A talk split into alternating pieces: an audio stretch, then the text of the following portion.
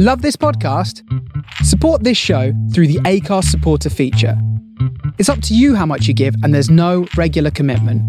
Just hit the link in the show description to support now. On this episode of Big Boys Don't Cry, we took things back to the 60s and watched the film Barefoot in the Park, starring Robert Redford and Jane Fonda. You don't have to have seen the film to enjoy the podcast, but it might help you a little bit if you have seen the film. Um, but if not, and you do proceed, just be aware that there are a few light plot spoilers for the film Barefoot in the Park. Enjoy.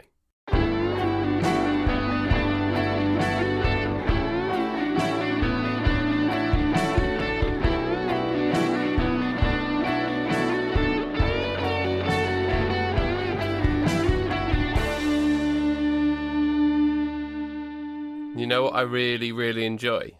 Genuinely not being able to remember what not being sweaty feels like. Like, you know, that kind of just funk, the sweat funk that, that surrounds you when it's this hot. I know the feeling. It's particularly good when you're doing a podcast um, because then you have to try and soundproof your area as best possible, um, which always goes down incredibly well. yes, exactly. I've got the door closed, the windows closed, because, like, even though we live in quite a quiet area, like, the car noise, even with the windows closed, you still get the car noise in there because my mic's quite sensitive. So, yeah, I'm in a closed little little box of a room and I'm drinking a lot of water that, like, you know, when you get the water cold out of the tap, but it's not even cold because it immediately gets warm and gets warmed up to the room temperature, which is like about as hot as the sun. So there it is. We're in the middle of a heat wave, and you know everyone's talking about it because as British people, we're just not built for it. You know, we we don't have things like air conditioning and readily available ice, and you know commutes that aren't awful and trains that aren't awful and that kind of thing. You know, as a British person, you just can't go about your daily business in this heat. I think we're losing a lot in productivity right now. Yeah, but Britain in general is built to be mild, you know, bland food, weather that's always mediocre. Um, so whenever something extreme comes our way, we don't really know how to react. Yeah, it's the same if we ever get snow in the winter. Like everything just completely grinds to a halt. Although that hasn't happened for a few years. But yeah, we're we're a distinctly underwhelming people. That's the best way to, to talk about Great Britain. Should be underwhelming Britain. Yeah. the United Kingdom of underwhelming Britain, not in the European Union, hanging off the side of it like a damp sock off a washing line. I was thinking more like the leftover bit of scrambled egg from a breakfast. That's how I think of Britain outside of the EU. like um when you've had you've had a big a big fry up and there's there's lots of ketchup and brown sauce and other crap on the plate and you know there's there's like the sort the egg is sort of too far into the sauce and there's too much sauce on it. So you're hungry enough to eat the egg but you don't want to because there's too much sauce on it and you know it's not going to be quite right. That's what we are. Yeah, yeah, that's exactly it. uh, but we're not here to do a podcast about the weather are we? As much as we probably could and would like to. Yeah, we're, this isn't this isn't big boys do talk about the weather. big boys do 35 degrees big boys don't cloud Big boys don't cloud. Yeah, I think that's right. yeah you're wearing a vest though i don't own any vests Yeah, I am wearing. Uh, Paddy got a very brief look at me before um, before I turned off my camera on this call, and I am wearing this fabulously garish green vest at the minute. Um, it was almost like what i believe the kids call a snapchat it was, yeah. Uh, all I needed to do was just show you a tiny piece of my penis, and then it would have been the perfect teenage experience. take it take another little piece of my penis now I also thought um, I was going to open with a song. Actually, I was going to go. You come to me on the hardest day of the year. That's brilliant. but I couldn't think of a next a second line, and I didn't want to besmirch the the wonders of you know what will eventually become the the centerpiece of the um the Godfather musical. So that's obviously Yeah. like the kind of chorus line. We need a bridge. We need a, a verse. It is, well, it is like the first scene of The Godfather, so it would be our our spectacular opening number. Um, I'm trying to think of what would be what would be a good sort of like middle point showstopper for Godfather. Mm. Maybe, yeah, maybe that's when we bring out the "I put the horse's head in your bed." Yeah, yeah, that's got to be it. The horse head, horse head Showstopper. That's my new band. Yes.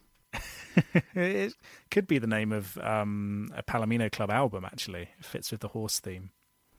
This is true. This is true. Yeah. Or um, BoJack Horsehead. BoJack Horsehead. Yeah. Working title.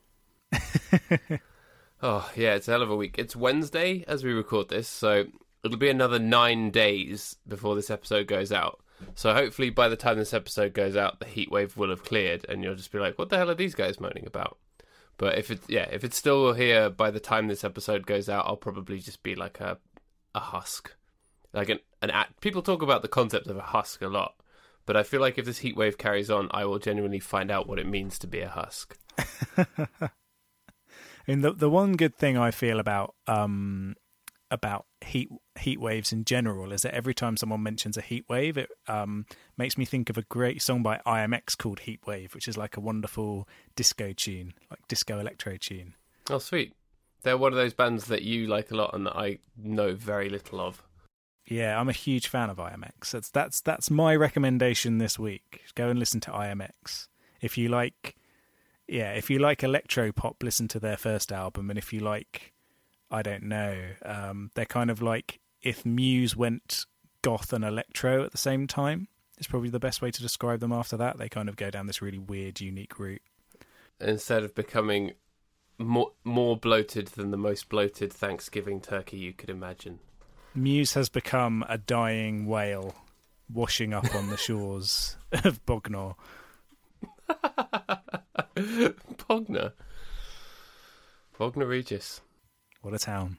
My uh, my mum lives near Bognor Regis. Yeah, my um my uncle used to live near there. So when I used to go see them, I used to go to Bognor quite a lot. Yeah, it's a funny town.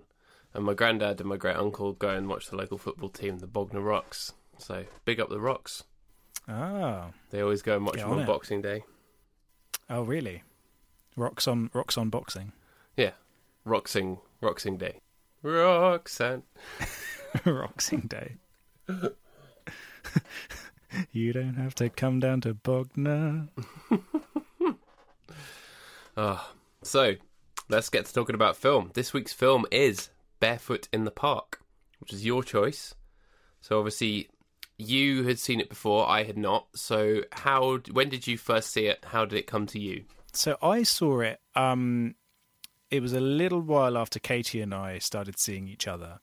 Um, it's one of her sort of like favorite films from when she was younger, and um, so we sort of sat down and watched it then. And I've not seen it since the first time we saw it, um, but I remember really enjoying sort of like the quick dialogue between characters, and it's got this incredibly '60s vibe to it um, as well, which I really enjoyed. That that's always really nice when you're in a relationship with someone and you discover things that they really love, but that you're either not aware of or hadn't seen in that light before. I mean, sometimes you you can't share absolutely everything, can you? You can't love all of the same stuff, but it's always nice to to and to to by the same token to share things that you love with the other person. Although sometimes it can be a bit heartbreaking if they're just like, yeah, whatever.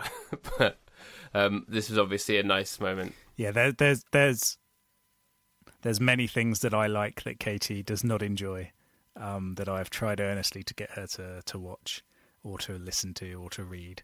Um, the latest one is because there's the new Blade Runner film coming out. I'm trying to get her to watch the original, and she is being steadfast in her refusal to watch it at the moment. That's a shame. Why would you not watch Blade Runner? It's great. It is, but it's yeah, it's a very slow, plodding movie that sort of builds on atmosphere, which is which is great for me, but I understand is not great for everybody. Yeah, that's true. And speaking of slow and plodding, I actually I, I really enjoyed Barefoot in the Park. It was really good fun, but um, I didn't have any any kind of nostalgia or anything like that going into it, um, having never seen it. So, but I did find it a little slow in parts. But I think that's just because it's a '60s film and it's just not what we're used to. You know, unless you watched a lot of these kind of films when you were growing up, it's it, it's not going to feel the same. It's kind of like how you know how with with graphic novels they talk about visual literacy. Like if you read a lot of comics, you're used to looking at images and text together and it makes sense to you. It's just a different kind of approach to filmmaking, isn't it? Yeah, I think there's a twofold issue with Barefoot in the Park in terms of pacing because I find that there's with Barefoot in the Park there's real peaks and troughs in terms of how quick it feels. Um and um and I think there's there's two aspects of it, and one of them is the fact that it was made in the 1960s, and it feels very 1960s as well. It's not got that kind of revolutionary feel that other films from the era do, um, and also because it's based on a play, um, it very much feels like a play that you happen to be watching on screen as well. And I don't think that helps when you're used to the pace of a movie um, that it is very much purely a purely a play. Yeah, it absolutely does. Yeah, you can really, really, you can imagine it on stage, can't you? And I think I I haven't seen that much of um, the work of Neil Simon, who wrote and directed it, and also wrote the stage play and has written countless amazing films and and stage shows, and apparently he's still alive, eighty nine years old, still knocking around. Oh, really? Wow. Yeah. So big up, big up, Neil. But um, yeah, they definitely like a lot of the scenes, especially with the the, the neighbor. Um, is his name Victor Velasco? Yes. Yeah. The sort of farcical nature of some of the scenes coming in and out of doors and ladders and stuff, and all of that. You could see how all the distinct the distinct sets would have worked on stage. Um, and maybe yeah, at that point they were thinking film is this relatively young medium. I mean, it's been established for a number of decades, but it's still people still thinking everyone goes to the theatre to see this, but we want it to get broader than the theatre, so we're going to make a film of it and we're just going to pop it there more or less wholesale. I mean, I'd be interested to read the two scripts and see how it differs, actually. Yeah, it would be quite interesting to see exactly how different they are. Um, but yeah, it does it does have that issue where it feels very much like a like a play. Um, but I still find it enjoyable, and I think some of the aspects of what made it a successful a successful play in the first place really shine through in the film as well. So you've got this great dialogue between the characters, um, and all these great little witty lines between people that sort of give you a nice little chuckle without it ever really quite being laugh out loud funny. It just has this nice sort of warmth to it. The dialogue was um, snappier than I was expecting. Actually, there's a lot of lines, and it's like right from the right from the get go as well. Like I think they're they're in the car. That starts starts kind of in media res. They've just got married, and you learn absolutely nothing of their relationship and how they get together. It's just they're just married, and that's it. And that's kind of play like as well. I feel like that's another thing that if it had been a, a, you know something where they paid more attention to the cinematography or it was being made later on, they probably would have tried to give us more of that context because screenwriting, storytelling, would establish itself through these kind of films, I guess. But yeah, they're they're in the they're in the car, I think, and um, I can't remember who says it. One of them says, oh, "If the honeymoon doesn't work out, let's just kill each other." And you're like, "Okay." yeah. That's the kind of humor we're going for. Yeah, there's lots of that kind of dry humor in it. It stays away, although lots of the um, visual humor is quite slapstick. The the dialogue between characters very much remains on the sort of wry side. Um, and yeah, so there's lots of great lines in it. So like um, when the mum is coming to to see them, and she tells them about the horrible journey she's had, um, and she, at the end she's just like at the end of her story she's just like if the hardware store downstairs was open, I was going to buy a knife and kill myself. That kind of stuff. Yeah, yeah. You expect it of all the characters, you don't expect it from the mum as well. There's also stuff like he calls um, Victor Velasco. He refers to him as the Count of Monte Cristo, yeah, which really yeah. tickled me. and um, she insult or like this, she insults him by calling him a stuffed shirt, which I think I'm going to start using quite a lot. Although it reminds me of you know in um, in Peep Show when um, Mark keeps getting like shouted at by the local youths who are clearly only like 11 or 12 years old, and they call him clean shirt. And he's like, clean shirt? Why is that a bad thing? Yeah, it's better than dirty shirt, isn't it? yeah. Dirty shirt. That's a that's a that's But yeah, stuffed shirt is a good is a good insult. I quite like the insult "dirty shirt. It's like, all right, dirty shirt. it sounds a bit wrong, but in a way that you can't quite understand. Yeah, we should definitely try getting both that and stuffed shirt back into into the common parlance. Um, so, so the, the other thing that I really like about Barefoot in the Park um, is the the performances of the leads and the nice chemistry between the two of them as well. So you've got Robert Redford and Jane Fonda, are Paul and Corey, the um, the newlywed couple, and like they're two giants of the screen basically. Um, and they always have been, and they always will be. They've both been in some incredible movies and incredible shows throughout their lives. Um, and this is them, I think, just before they reach their peak in terms of their success.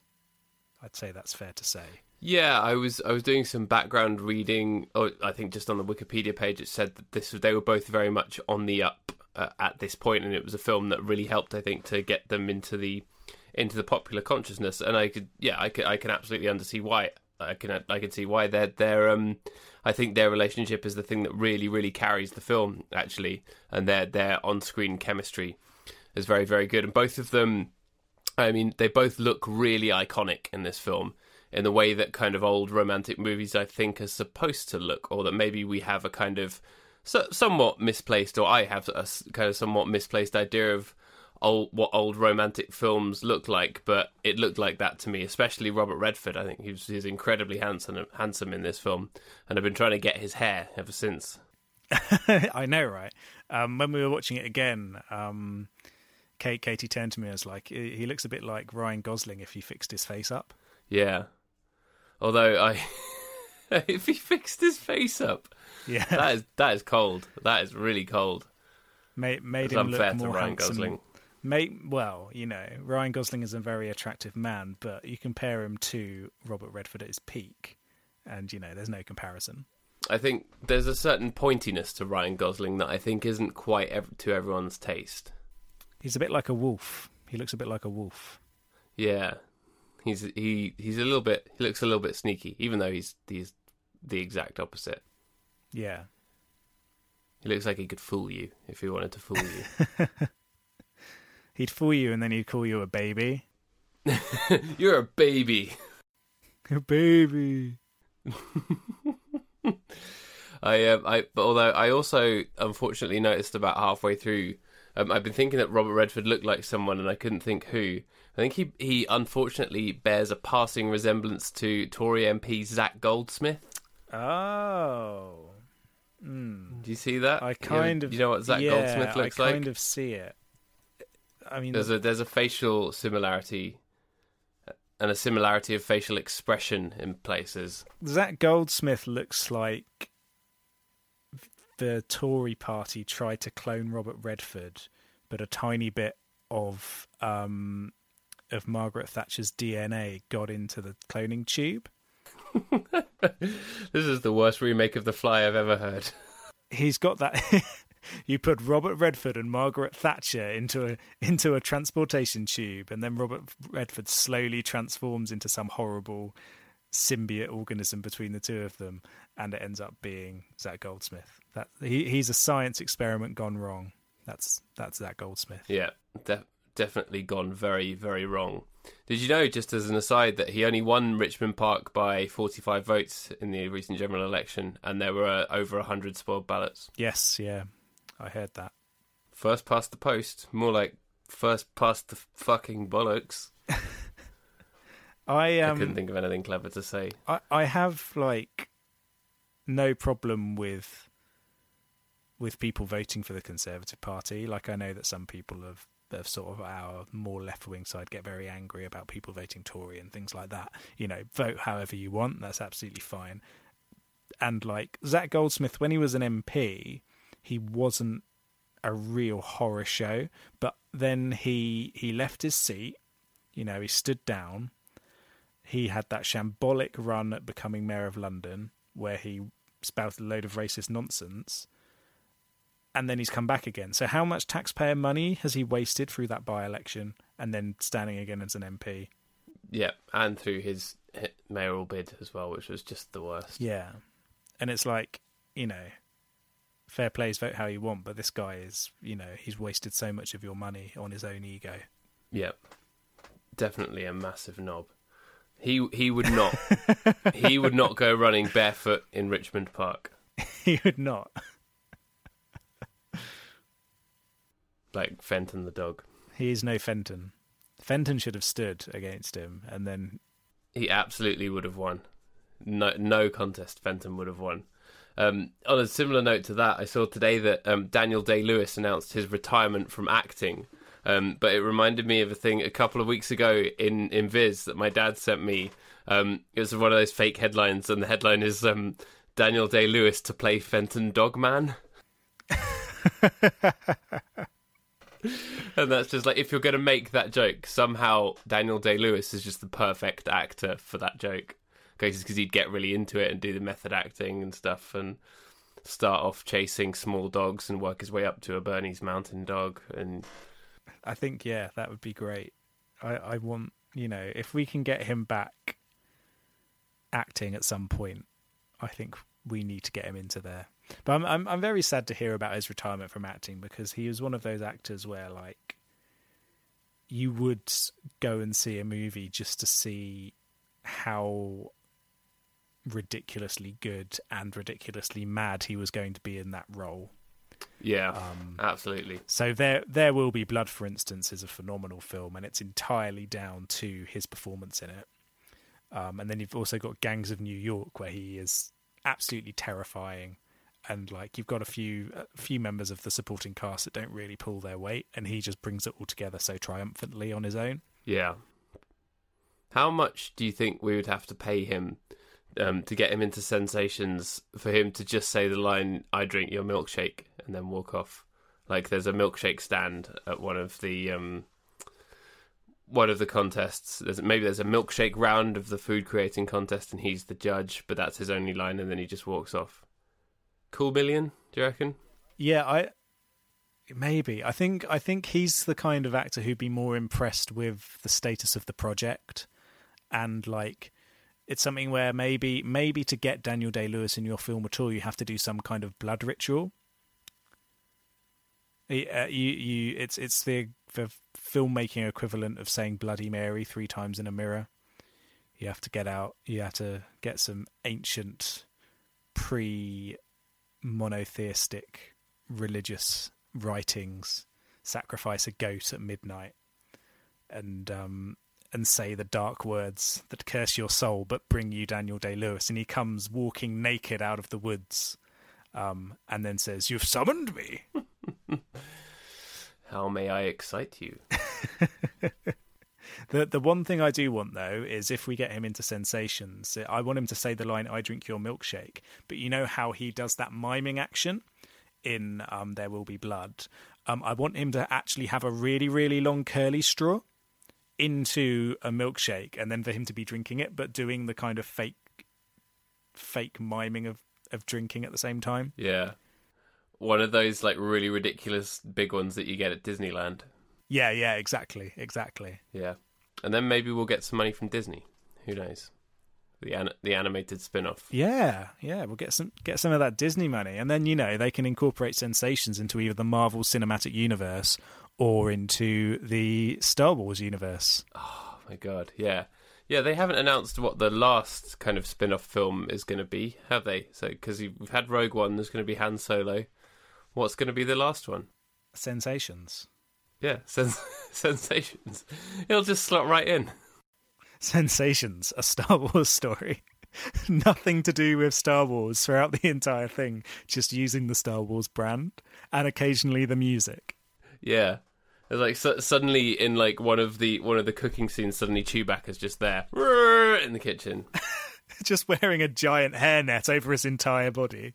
Harrison Ford walks in. They they walk into um Harrison Ford's a judge at one point. He walks in. He's got his blaster on. He's in his full kit. He's the judge. He um Guy Fieri goes to him. I love you. He goes. I know. And then he walks off. he he he tastes a bowl of chili and then he kicks it over and says boring chili anyway Yeah. And yeah, obviously we get the we get the so we get to if we get to use the Star Wars universe, we get to use the opening crawl, and I, we'd have to write some copy for the text opening of Sensations. Get to use the music. But yeah, every single time there's a scene where they're in a bar or restaurant, it has to be the da, da, da, until it gets Yes. really, really tedious. yeah. Oh, and wait, no, no, no, it has to be that, but played by Smash Biscuits, so it's like a new metal version of that. Yeah, yeah. Yeah, it's it's got a kind of new metal, vaguely ska rhythm to it. So you've got that really horrible distorted tone, but like the ska rhythms in the background. Yeah, like um, what's that band? Sonic Boom Six. Yes, yeah, Sonic Boom Six. I'm I'm fully on board with this. So yeah, let us into the Star Wars universe, please, Disney. Yeah, come on, Disney. yeah, what you, what are you waiting for? You know we- they could just get us in because the directors of the Han Solo movie have just walked away from the project, haven't they? So um, It did occur to me that I think we'd be good for that. they've got two visionary directors right here. Um, Disney's been doing a great job of picking up very acclaimed young directors, um, and then putting them into a major project and getting very good returns on it. Hmm. Um, so surely, you know, you've got you could do one step further and get two people who have never directed anything but who are directorial visionaries, and just get them to create the Star Wars movie. Of course, and I mean we are critically acclaimed. We can we can recast Han Solo, getting played by Guy Fieri, and the radical notion of changing his character name to Guy Fieri. Yeah, we we are we're critically acclaimed in that we our average review on iTunes is five stars. So there it is. I mean, I think we've just we've had like one review, but Well, you know what? You there we go. Disney's going to get a one. They're going to get a one hundred percent Rotten Tomatoes score out of us. And let's face it, it's Star Wars. You could show someone farting into a microphone for two hours, and it would get enough money to pay for a major mansion somewhere.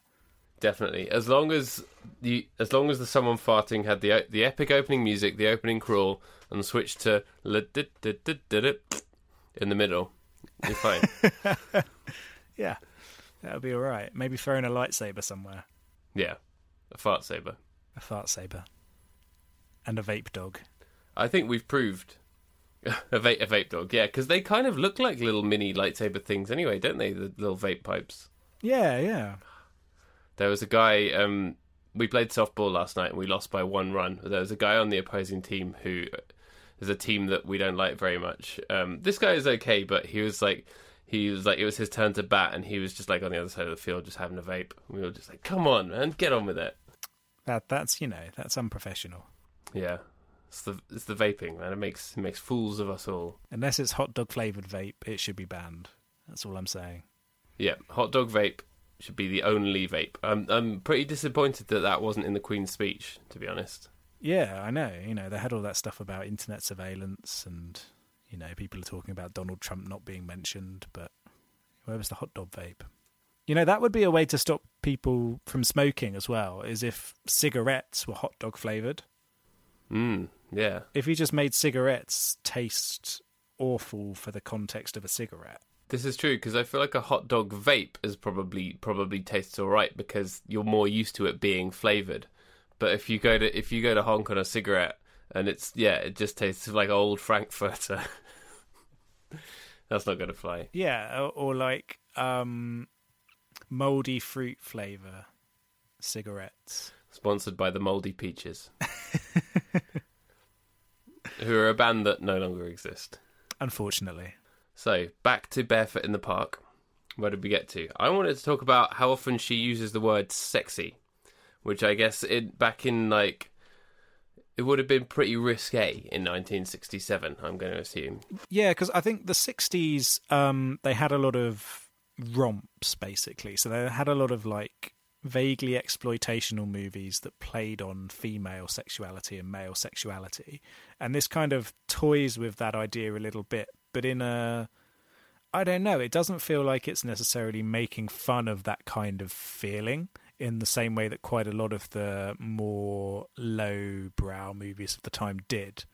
It seems as though like they're tr- the, the character of Jane Fonda is kind of like she's the free-spirited one, um, but it seems as though she enjoys being sexual in nature and it's quite nice the way that they show that. Yeah, I, I thought it was nice. She did seem to be genuinely enjoying herself and to be having fun with it in a way that didn't feel like it was too centered on um, titillation as much as for her trying to express for her character's development that she was enjoying being sexual in the context of a new marriage as well, which is also, um, you know, in the enjoyment of sex within marriage. I feel like is something that actually still to this day is not explored well in film, and for that to be, it, it wasn't a main a major point of the film, but it did bring a lot to the story, and I was kind of pleasantly surprised by the by how overt her kind of sexiness was and her willingness to to be overtly sexy. I was I found that pleasantly surprising. Yeah, I, I think it's quite. Uh, it's one of those nice surprises in this movie that you don't necessarily expect when you when you read the brief description of what it's about, um, or when you see it for the first time. It's the kind of things that you're like, oh, okay, and it sort of perks your interest up a little bit in what the rest of the film has to offer. And um, the character of um, Corey is, in general, I think probably the most interesting part of the film um, not to not to play down on on Paul, the the very sort of like stuffed shirt uh, lawyer that Robert Redford is in this, but but her character I think is always entertaining on screen. Um, like even from the early early scenes where they're on their honeymoon um, and they're in this hotel, and like she keeps playing pranks on him all the time. Um, so when they're in the when they're in the lift going up to their floor with surrounded by other people, and she says like, "Oh, you did know that I was 15, didn't you?" Yeah, again, that's quite it's quite an outrageous joke, really. Yeah, yeah, it's the kind of thing that you perhaps necessarily wouldn't even be able to get away with today in a sort of um, in a movie that's going for a lower rating. Um, sort of making jokes about paedophilia if that was in like a Judd Apatow film or something, everyone would be like, "Oh, come on, man, what the fuck." Yeah, there'd be there'd be quite a lot of um, won't somebody please think of the children's going on. I think, um, and and there's and there's the other bit where he's where she's trying to get him to give her a goodbye, a proper goodbye kiss, and she's walking around outside of their room in just in his shirt, and um, he's like desperately trying to get her to go back in and everything like that and then she again makes a joke at the elevator and embarrasses him. And like there's that really nice relationship dynamic between the two of them where they sort of know how to get on each other's nerves in the right way although eventually in the film they start getting on each other's nerves in the wrong way. Um, but still during those scenes it didn't feel as though it was all that dramatic. It was still filled with little quirky one-liners and things like that. The, the movie doesn't really, and I think it's it's one of those things that I very much enjoy about it, but also one of those things that's potentially something that might be off-putting to other people is that it keeps a very similar tone throughout, in spite of what's going on on the screen. Yeah, I I would agree with that. That um, there's there's one mo- there's only one kind of really big argument where suddenly it tips over and they're shouting and they're both a bit hysterical and that kind of thing and he's he's drunk and that kind of thing. And the, the points um, later on where their relationship does seem to be going south and he is drunk it's actually quite uncomfortable to watch. But as you say the um, the sort of cheeriness and the the openness of their relationship is still there and their their chemistry between them is still there on screen. So yeah there is definitely something of a of a tension between those two things. I think because they spend so long building up the we're young and in love and we're messing around and it's the beginning of our marriage um, element of their relationship that then when it does kind of come crashing down, you know, you kind of seen it coming because they've been playing playing up to his stuffed shirtiness and her willingness to go and dance in the Albanian restaurant with the 58 year old neighbor who says that he wishes he was older because dirty old men can get away with a lot more. yeah.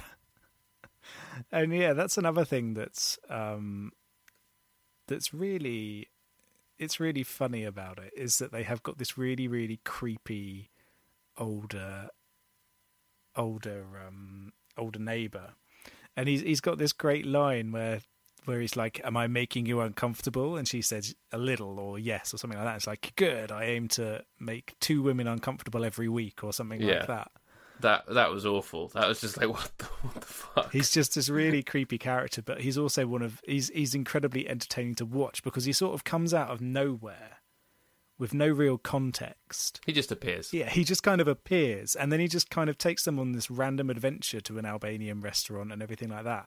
And then he ends up getting together with her mum. And no one seems to think anything of it apart from being vaguely embarrassed. And that's about it.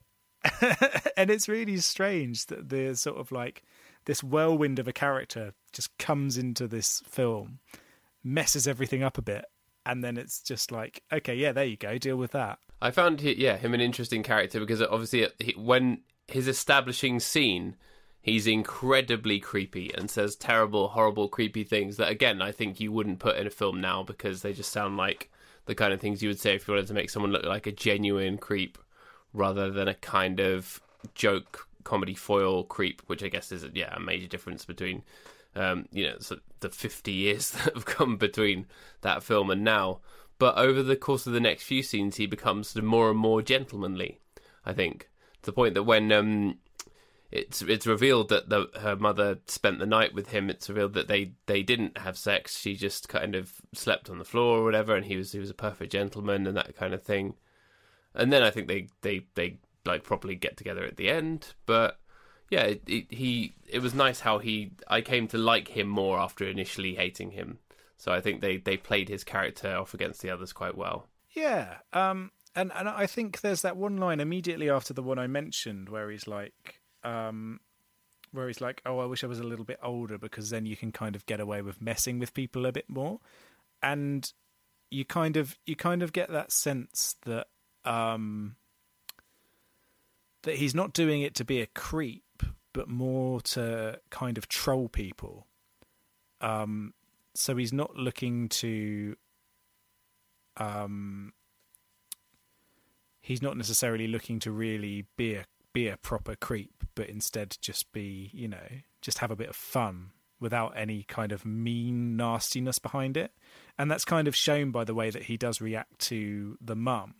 And like you'd expect during because because he gets invited to a meal with the mother and with the newlywed couple and you kind of expect if he was really a nasty piece of work he'd be spending that time trying to chat up the bride rather than the mum. But instead that's not his intention at all and instead just to kind of show them a side of life in New York that they wouldn't necessarily have seen before which I think is quite interesting the way that they played with it yeah, definitely. And yeah, especially as it's like they've just moved a neighborhood. You get the impression that they've lived in New York before that but they've just moved to this new neighborhood. There's a lot of there's a kind of long every scene one of the other thing that I think I I don't know if I already said it, but I think every, I feel like every scene goes on just five minutes too long, and that again I think is a hangover from it being adapted from a play where you you have a long have long scenes because you can't change them. So when the scene when she she's at the apartment. She's got there first, and it's like the the phone guy comes, and then the post guy comes, and that kind of thing. And it's all like people are coming in and out like a fast, and they're coming up and down the stairs and stuff. I got bored of those kind of jokes quite quickly because I was like, you know, come on, you guys, you guys could move on from this scene now. Um, but it is it is kind of that scene then was kind of endearing because you're you're thinking about they've just moved into this apartment in in you know maybe a neighborhood that they don't know much about they don't know the people that kind of thing. And it's a, it's like a, you've got to walk up six floors which they still have in New York which is quite interesting. Even though they've probably all got air conditioning in them. You hear about this where people like get apartments cheap because you have to walk up five flights of stairs to get to them. So I'm glad that that isn't that much of a thing in in London I guess.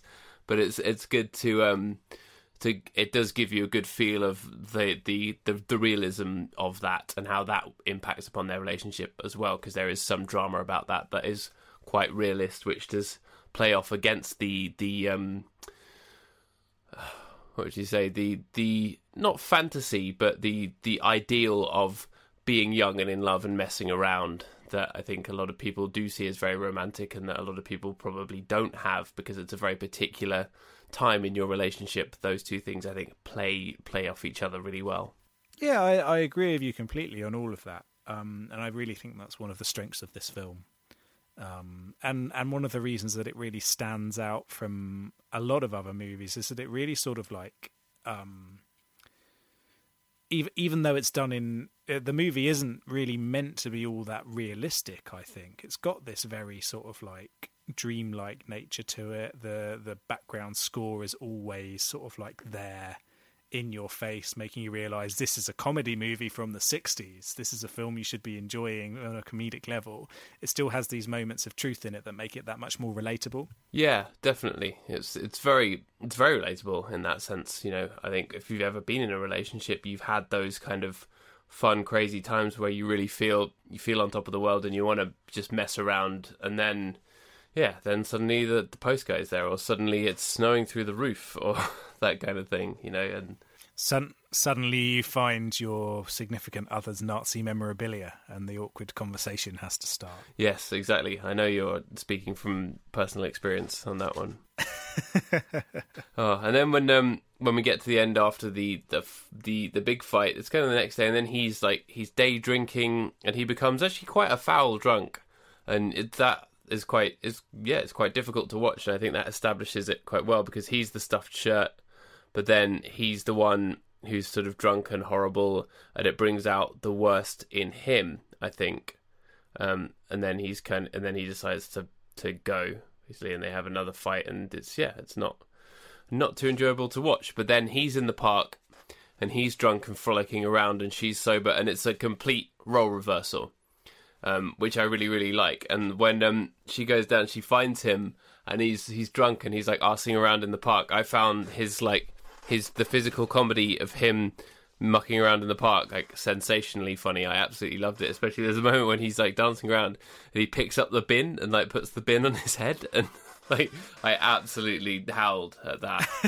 yeah. So it it brings those two things around really well in the end. Something that really helps with that as well is the fact that, you know, Robert Redford is a seriously established actor. And watching it all these years later, Robert Redford is one of the greats of cinema, and you don't expect him to be sort of like dancing around a park and putting a bin on his head and jumping over a bench and falling over. So you you really don't you don't really expect that of him, and it just that makes it all that better as well. Yeah, I mean, this is the man who founded the Sundance Film Festival. I mean, he's he's a serious heavyweight. He's still knocking around as well. Redford. I think he said he's gonna he's gonna retire soon, but he's he's got to be in his eighties. Yeah, he's. Um, I I remember um, I was randomly watching Captain America two, with no real expectations of it, having you know I, I vaguely enjoy the Marvel movies, but they all feel pretty much exactly the same. Um, and then all of a sudden, he rocks up in Captain America 2, and um, instantly the movie becomes that much more interesting. Um, and he's he's great in it. He plays this this director of a fake um, of Shield, the fake um, intelligence agency um, that the Avengers are all tied to. and he's he's absolutely awesome in it, and just pinpoint brilliant. Um, but I don't know if you've ever seen Captain America 2. No, I haven't. I think I saw a bit of the first one on a plane. It, it's actually an amazing movie. Um, so imagine a hard boiled spy thriller like The Bourne Identity, but put Captain America and superheroes into it. And like one of one of the reasons that it yeah, one of the reasons it's so good is that it's it's completely out of the blue and it feels nothing like any of the other um, Marvel movies. It's got this real sense of grittiness to it, um, and sort of like tension that you don't get in these films.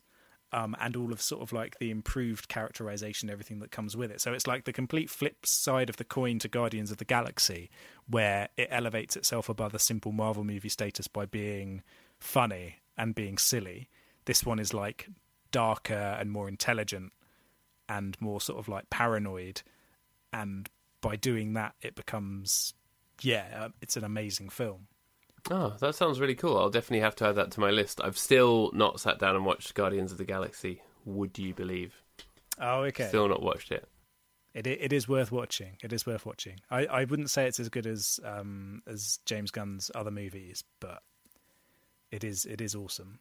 Maybe if we have the Netflix on the television this weekend, um, we could watch it because you know who else absolutely adores Guardians of the Galaxy?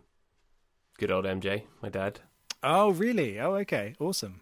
He's a massive, massive fan of it. So yeah, this weekend we're going up to the Peak District for my stag.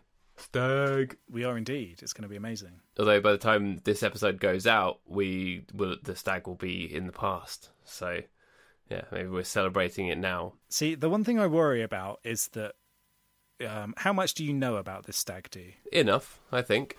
Uh, although you know, you know where you know where we're going and where we're staying. The very fact that you're asking that question kind of implies to me that maybe there are things that I don't know. Maybe I don't know as much as I think I do. Well, I'm about to make a joke, and it, it where are we staying, Paddy? What kind of area are we staying in? A barn, Peak District, rural. Okay, good. That, that, that's the thing. I didn't know whether Rob Sherman had kept it entirely secret from you, and you were expecting to rock up in a hotel somewhere, and suddenly Rob's like, "Surprise!" Oh no, no. He, I, I was on the same email chain as all of you. Okay, awesome. Um, because because because we're going to this very rural location in like a barn, um, and it's exactly the kind of place where I'm fully expecting one of us to find an ancient book made out of human skin with uh with, with satanic writing in it so you know, if if you if if this podcast suddenly ends after this episode, you know what's happened, and don't come after us in case you get cursed as well. Yeah, yeah. If there's no more episodes after this one, then yeah, you know what happened. Go to go to Derbyshire and find the barn that's built on an ancient Viking burial ground. Because it is our entire situation is kind of like the setup for a horror movie. It it very you much know. is, yeah stag do rural location. What could possibly go wrong? One of the ushers pulling some Slenderman shit on me. could be. Could. yeah. Um, but yes, but no, it's going to be amazing. It's going to be very exciting. But yeah, it'll be yeah. There'll be lots of big boys, and they'll be not crying. Yes, big boys do laugh. Big boys do lol. yeah. So at the end of Barefoot in the Park, Robert Redford is barefooted in the park. He's a stuffed shirt no longer. He's put a bin on his head.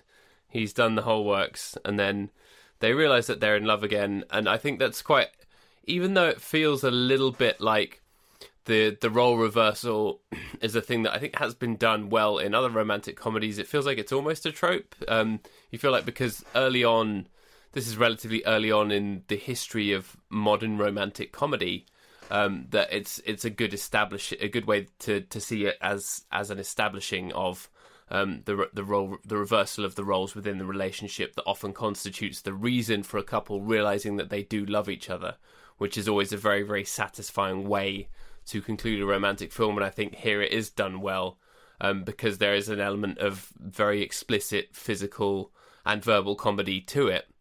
Um, and it's it's fun, you know. It's it's a it, it ends in a fun way, despite the the way that they they kind of had the the conflict um, being quite painful to watch with him being drunk and her being hysterical and that kind of thing. The way it's pulled together is quite neat and quite fun in a way that feels does feel classic. I'd say. Yeah, I agree with you. I think it, it handles the whole situation incredibly well. Yeah, that's good. So yeah, I I would um I would watch it again for sure.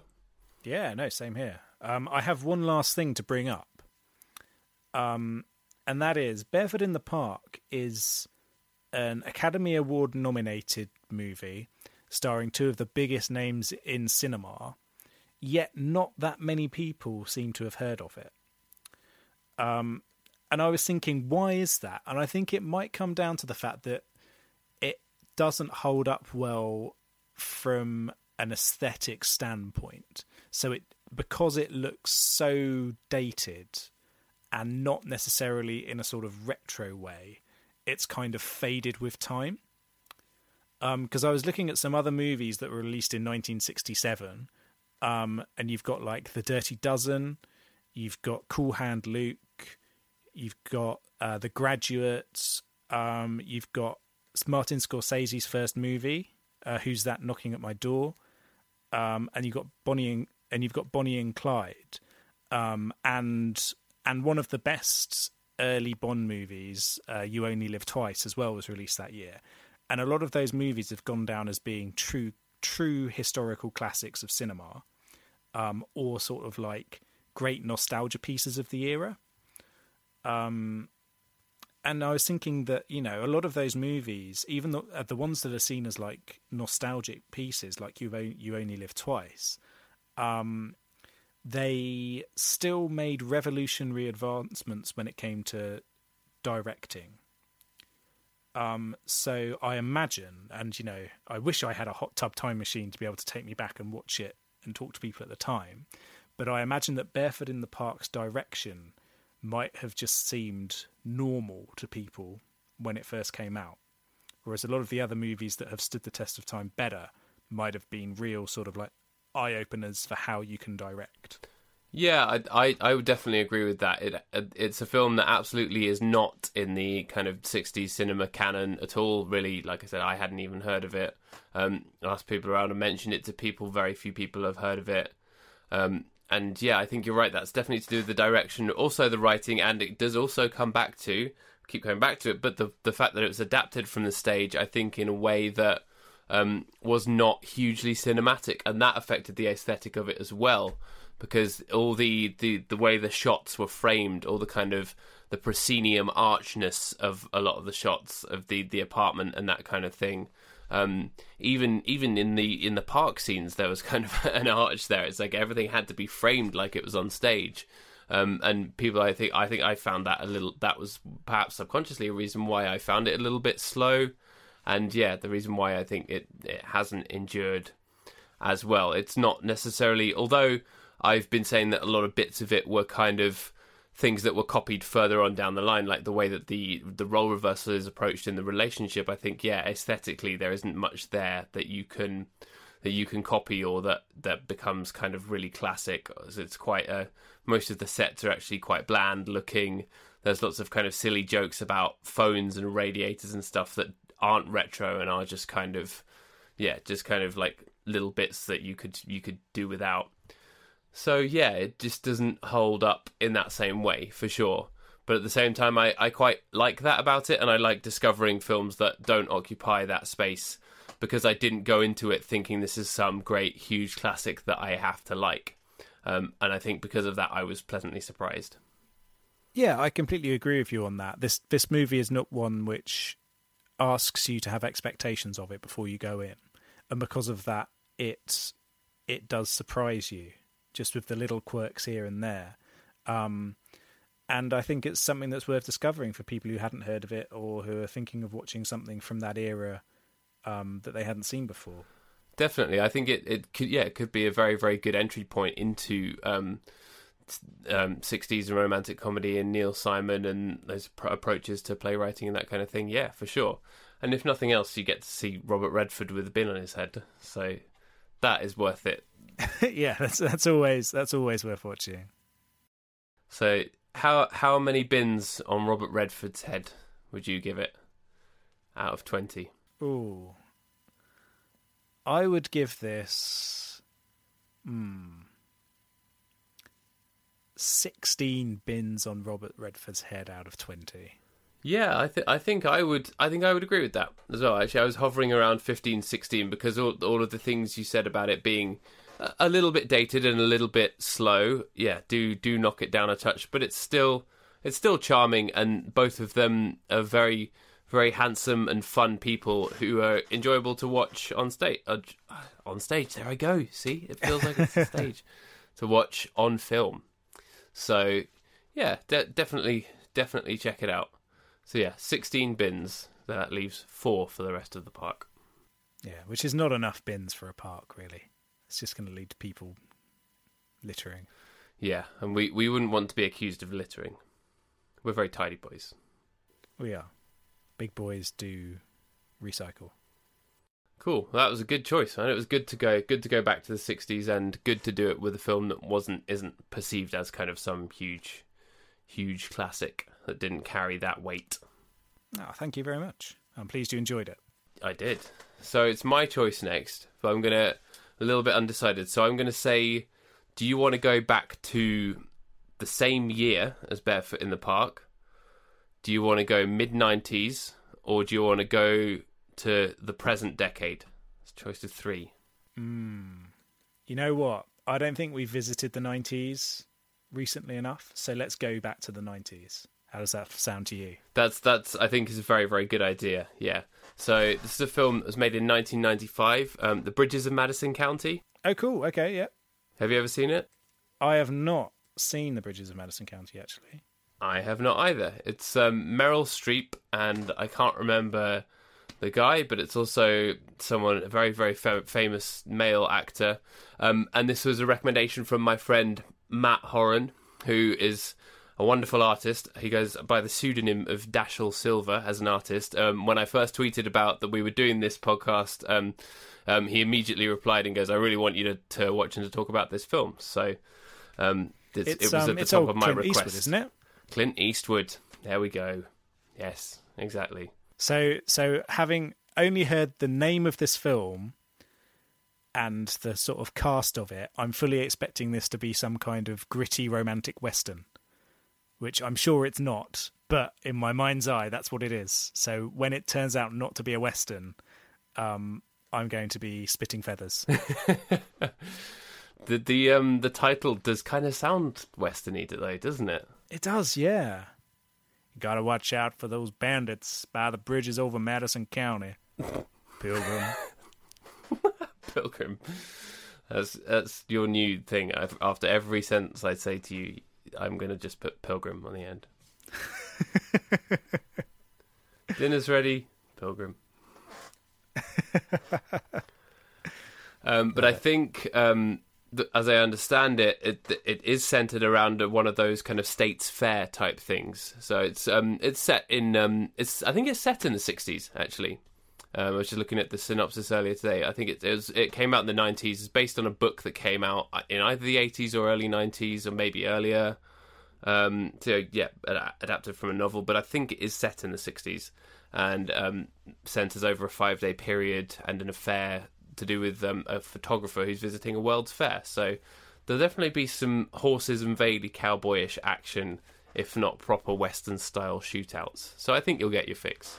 Okay, that's you know, as long as as long as there's something vaguely uh, that I'd vaguely expect from Clint Eastwood, apart from racism. Apart from shouting at a, an empty chair. Yeah, no no chair shouting, please. Yeah.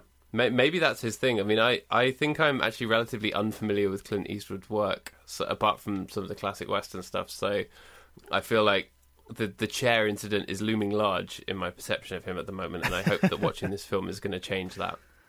See, I'm a very big fan of of Clint Eastwood stuff, which is you know, it's quite it'll be quite good to watch this movie because it's one that somehow somehow I've missed out on in between the likes of Million Dollar Baby and Unforgiven and Play Misty for Me and stuff like that, which are some of his other great works. Yeah.